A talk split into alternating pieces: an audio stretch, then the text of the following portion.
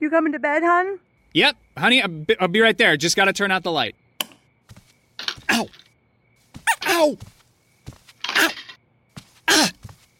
Gah! Some things never change. Like your kids always leaving tiny toys on the floor for you to step on. And Geico saving folks lots of money on their car insurance. Sweetie, I think I left the downstairs light on. P- please don't make me go. 15 minutes could save you 15% or more.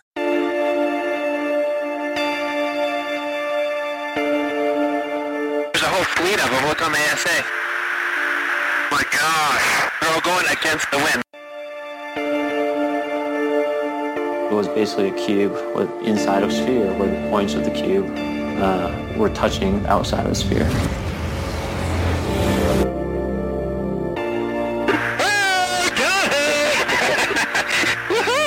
Roger. Uh, they're troubleshooting as soon as I get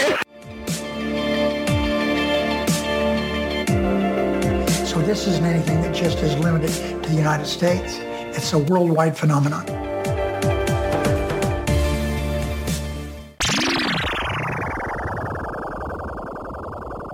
Hi everyone and welcome to another Contact in the Desert preview interview. Remember Contact in the Desert runs this year from the 25th to the 28th of June virtually and you can get your tickets over at www.contactinthedesert.com. Really excited to speak to a, new guest I've not had on previously on the podcast and he is staying around for a little bit longer after this preview to record one of the regular Friday interviews as well. So that will be released in the coming weeks. I'd like to introduce to you Ralph Blumenthal Blumenthal, a distinguished lecturer, award-winning journalist and author of many books, including the recent The Believer, Alien Encounters, Hard Science and The Passion of John Mack. Ralph, welcome to the podcast. Thank you. Pleasure to be to be here. Uh, listen, it's great to speak to yourself as well. You're someone I've been wanting to speak to for, for a good couple of years now for obvious reasons. Uh, first off, this is obviously to, to talk about your upcoming appearance at Contact in the Desert. Could you just tell the listeners a little bit about yourself, Ralph? Sure. Um, I was with the New York Times for 45 years until 2009 when I became a freelance and uh, became a distinguished lecturer at Baruch College of the City University of New York. I still contribute articles to the Times and I've been working on my book for 16 years called The Believer. It's the story of Harvard psychiatrist John Mack, who risked his career to investigate alien abduction.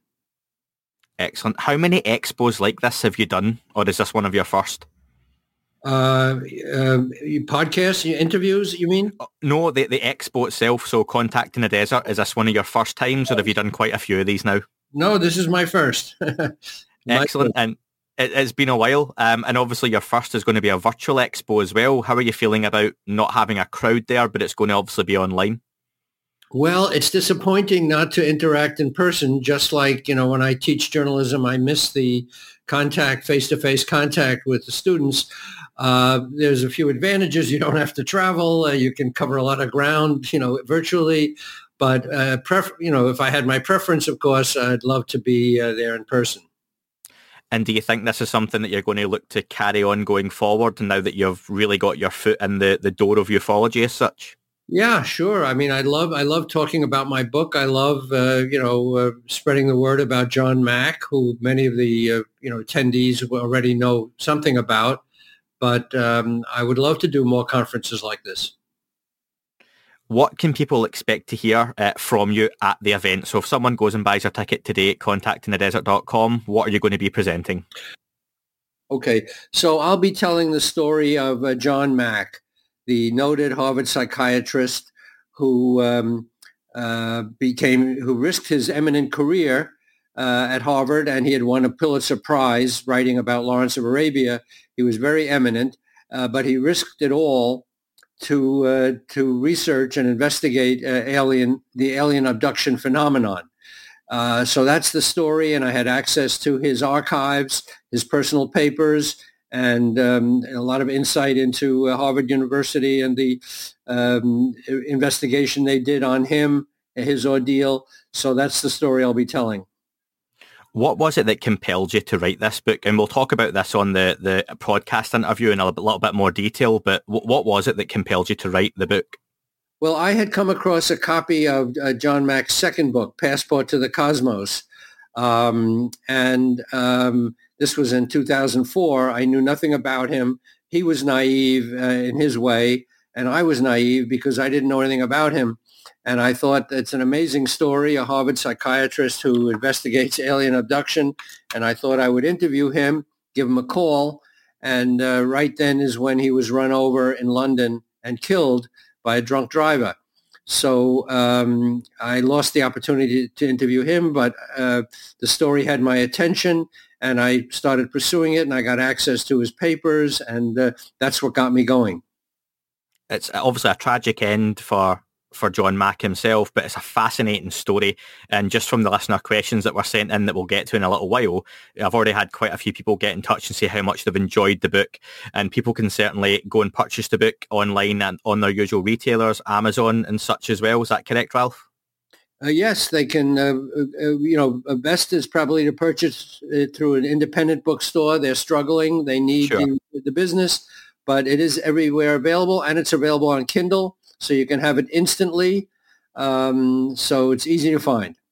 Uh, Ralph makes a great point there. If you can purchase through an independent bookstore, you know, get yourself out or buy online from an independent, like you say, especially in these tough times. That's a that's a really nice point you've made there, Ralph. Ralph, how can listeners find you or follow your work? Okay, I have a website called www.ralphblumenthal, R-A-L-P-H-B-L-U-M-E-N-T-H-A-L dot com and I post uh, all my interviews on that as a story of the book, uh, the biography. So it's uh, everything you'd like to know about me is is right there. Excellent. And you can see Ralph and over 60 other speakers at this year's Contact in the Desert Virtual Expo from the 25th to the 28th of June. Tickets are on sale now at www.contactinthedesert.com. If you've enjoyed this snippet, make sure you tune in for the full interview that I do with Ralph Blumenthal uh, so looking about the 23rd of, of April. Ralph, it's been great speaking with you. And uh, if you hang fire, we'll start the proper interview. Excellent. Thank you.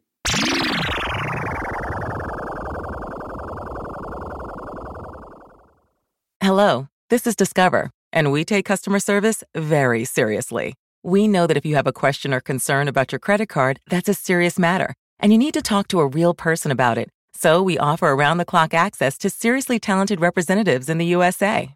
Again, it's a serious endeavor. The only funny thing about it is Bob. If you call us and Bob answers, you're in for a treat.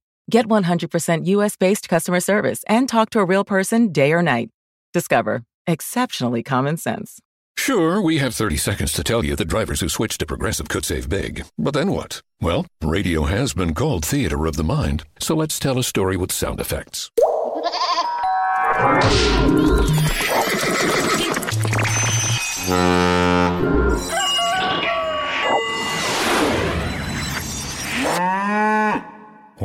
it's like I was in the story. Almost makes me forget this was supposed to be about saving big with Progressive. Progressive Casualty Insurance Company and Affiliates.